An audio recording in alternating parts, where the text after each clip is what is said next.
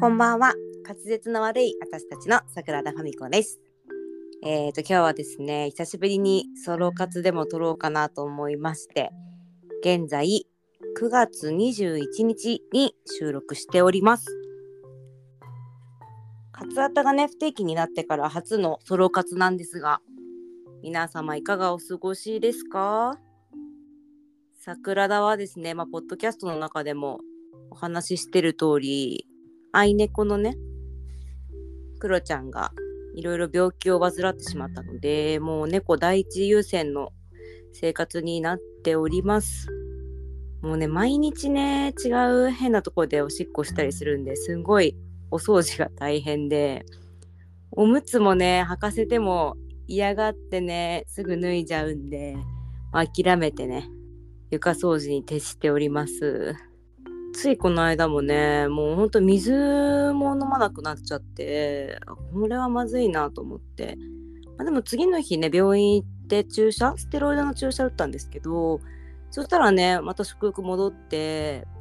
水もちゃんと飲んでくれて、またあの元気にはなったんですけど、まあ結構波がね、あったりもするので、なかなかお出かけとかもできなくて、家にいることがね、かなり増えましたね。今も 構ってほしいのか泣き声が入っちゃったんですけども。ね。最近はずっといるね。はい。で、家にね、いる時間が増えたということでね、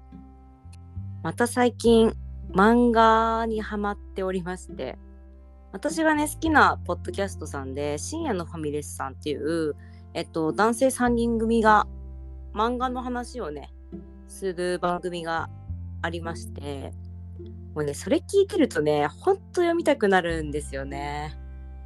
まあ、その影響もあって、漫画の読めるアプリ、まあ、ジャンププラスを最近撮ったんですよ。そしたらね、もうね、漫画に時間が吸われまくって、もう今かなりいろいろ読み込んでるんですけど、もともと私、なんかスマホで本読むってちょっと苦手だったんですよね。まあでもあれは慣れちゃえば全然読めるなと思って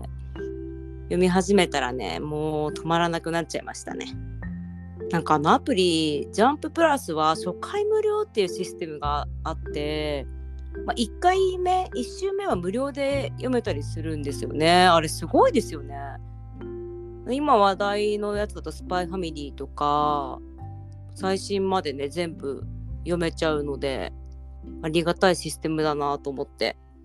昔は結構アニメから入って先が気になるから漫画をゲオとかでね借りてその先を読むっていう感じが多かったんですけど最近ねゲオとかで漫画借りるとかっていうこともなくなっちゃったんでまあやっぱスマホの時代だなっていう感じですよね。うんまあ単行本もね進撃とかワンピースとかは好きで買い集めてたんですけど、でも最近全然買ってないですね。皆さんは漫画とか結構好きだったりするんですかね？なんかスマホで結構漫画読むよとかいる人いたら、もしおすすめがあれば教えていただきたいです。で、ここからはね、最近読んだ漫画で面白かったやつを少しご紹介させていただければと思いますので、よければ最後までお聞きください。ソロ活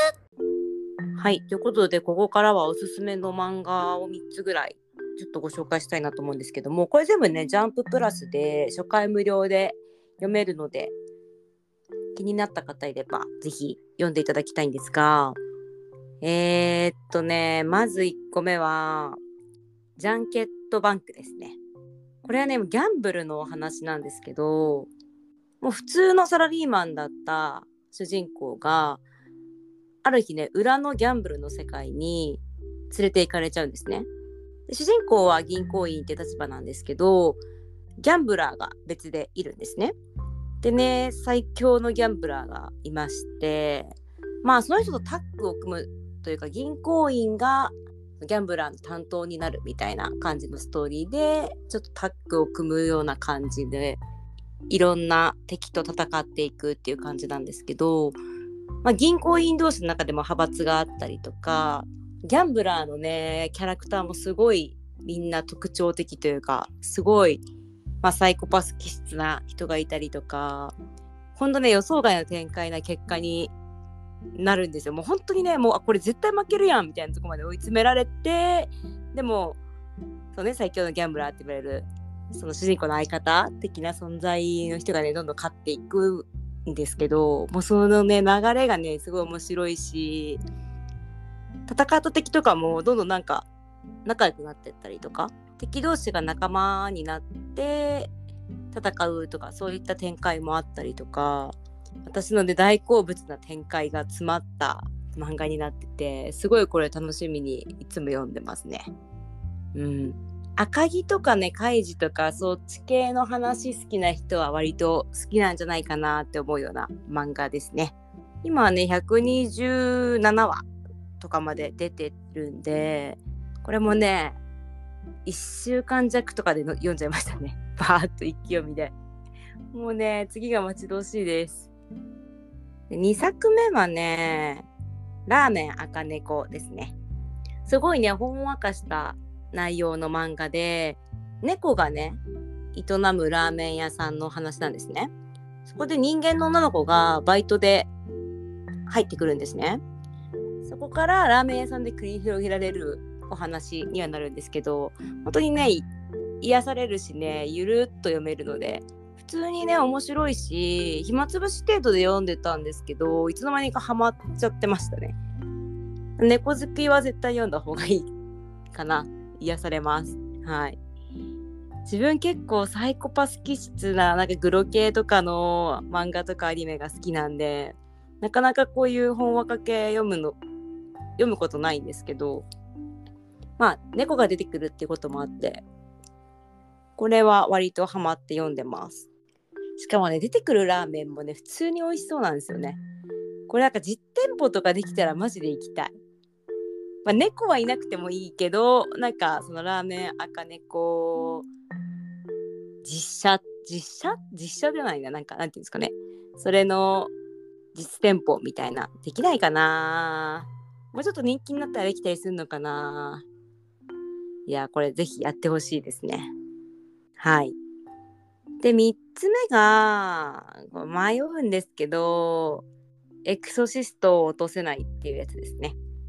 これは主人公が男の子なんですけど神神に選ばれし少年なんですね。もうものすごい強い神父様なんですけどそのね主人公が魔王たちと戦っていくっていうストーリーででもね大枠はね恋愛なのかな？ある女の子の護衛にこの少年がつくんですけどその女の子が実はみたいな感じの展開ですね。まだ途中なんで、まあ、結果どうなるかはちょっとまだ見えないんですけど今のところは結構ラブストーリーな感じで進んでいるかなっていう感じですね。この愛を知らない主人公がなんか恋愛に芽生えていくみたいな感じ。まあ、なんかまあ、ありがちなストーリーっちゃストーリーなんですけど、普通に先が気になるので、こちらをおすすめさせていただきます。あとは読んでるのが、ダンダダン。これはツイッターで、なんか皆さんにやっぱおすすめしていただいて、ツイッターじゃないか、もう今 X か。ツイッターって言っちゃうんですよね。なんか X って言いにくくないですか？なんか、なんか呼びにくいんですよね。まあいいや、話しとれましたけど、X でね、あの、おすすめありますか？ってつぶやいたときに、だんだんだんご紹介いただいて、だか最初ね、話の世界線がぶっ飛びすぎて、なんかあ、ちょっとこれ、理解できないかもと思って、一回やめたんですよね。4、4、5話。4、5話 ?4 話とか5話ぐらいまで読んで。そう、でもやっぱりね、なんか皆さん面白いって言うので、まあ、ちょっと続けて読んでみたらもうめちゃめちゃ面白くてどっちかってなんか雰囲気銀玉系じゃないですか？ダンダダンって。な結構ぶっ飛んでますよね。でもキャラみんな強すぎるし銀玉感覚で読み進めてますね。あとはね新東京とあと怪獣8号。怪獣8号もね割とあの定番っていうかありがちなバトル系だけど個人的には結構面白くて好きですあとは、まあ、推しの子も初回無料でね読めるんで読んでるのとチェーンソーマンの第2部も今読んでます。あと番王これ番王はあの先ほどもちらっとお話しした私が好きなポッドキャスト番組さんでも何回か話に出てきててでなんとなく聞いたことあったんで読んでみてるんですけど普通に面白いなと思ってはい。自分も読んでます。このぐらいかな。あとハリートさんにおすすめしていただいた株式会社マジルミエとかですね。とこちらも X で紹介いただいた姫様拷問の時間ですっていう。これもすごいほんわかしててほんとゆるゆる系の漫画なんですけどちょっとあの心が疲れた時に読むと癒されるんで読んでます。そのぐらいかな。基本ね課金はしないスタイルで無料で読めるやつしか読んでないんでもし無料で読めるやつでまあ他のアプリとかでもいいんですけどこれ面白いよっていうのあったらぜひ教えていただけたら嬉しいです。はい。でね全然話変わるんだけどもっついこの間これこれも X でつぶやいたんだけどさ桜田は実は薬局で勤務してるんですけどそこにね来る常連のお客様がいてすごい喋っるのよくまあ週1ぐらいで来るからですごいグルメ通な人でいろんなお店教えてくれたりとかまあ私も美味しかった店とかそういう話とかよくしててその人がね急にね最近元気なさそうだったからって言ってお菓子をねくださったんですよ。なんか全然ね自分的には元気なんですけどなんかすごいやっぱなんか猫のこととかで疲れてたのかやたら心に染みましてその気遣いにすごい嬉しくてこういうことできる人になりたいなとも思ったしなんか素敵な人だなって改めて思いました。その方ねでも見た目はねパッと見はねちょっと怖いんですよ。ちょっと顔どっちかっていうとムスッとしてる感じ。まあでも仲良くなると本当にこうやってすごい大事にしてくれる人でなんかそういう人周りにいませんか？結構ギャップがあるというか。なんか見た目えなんかちょっと怖そうだけどなんか仲良くなったらめっちゃいい人みたいな。物事をはっきり言うタイプの方で割とサバサバしてて話しててもすごい気が合うんですけど最初の頃はねちょっと怖かったんですよね。とっつきにくいというか。うん。まあでもやっぱね人はね見かけによらないなっていうのもねすごい思いましたね。うん。というね嬉しいことがあったので最後にそのお話をさせていただいて終わろうかなと思っております。なんか周りでギャップのある人とかそういう経験があれば皆さん感想などでまた教えてください。ちょっと久しぶりだったのもあって話がまとまってなかったり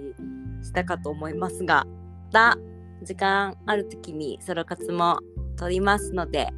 引き続き活動とよろしくお願いします。最後までお聴きいただきありがとうございました。それでは明日も皆様に幸せが訪れますように。バイバーイ。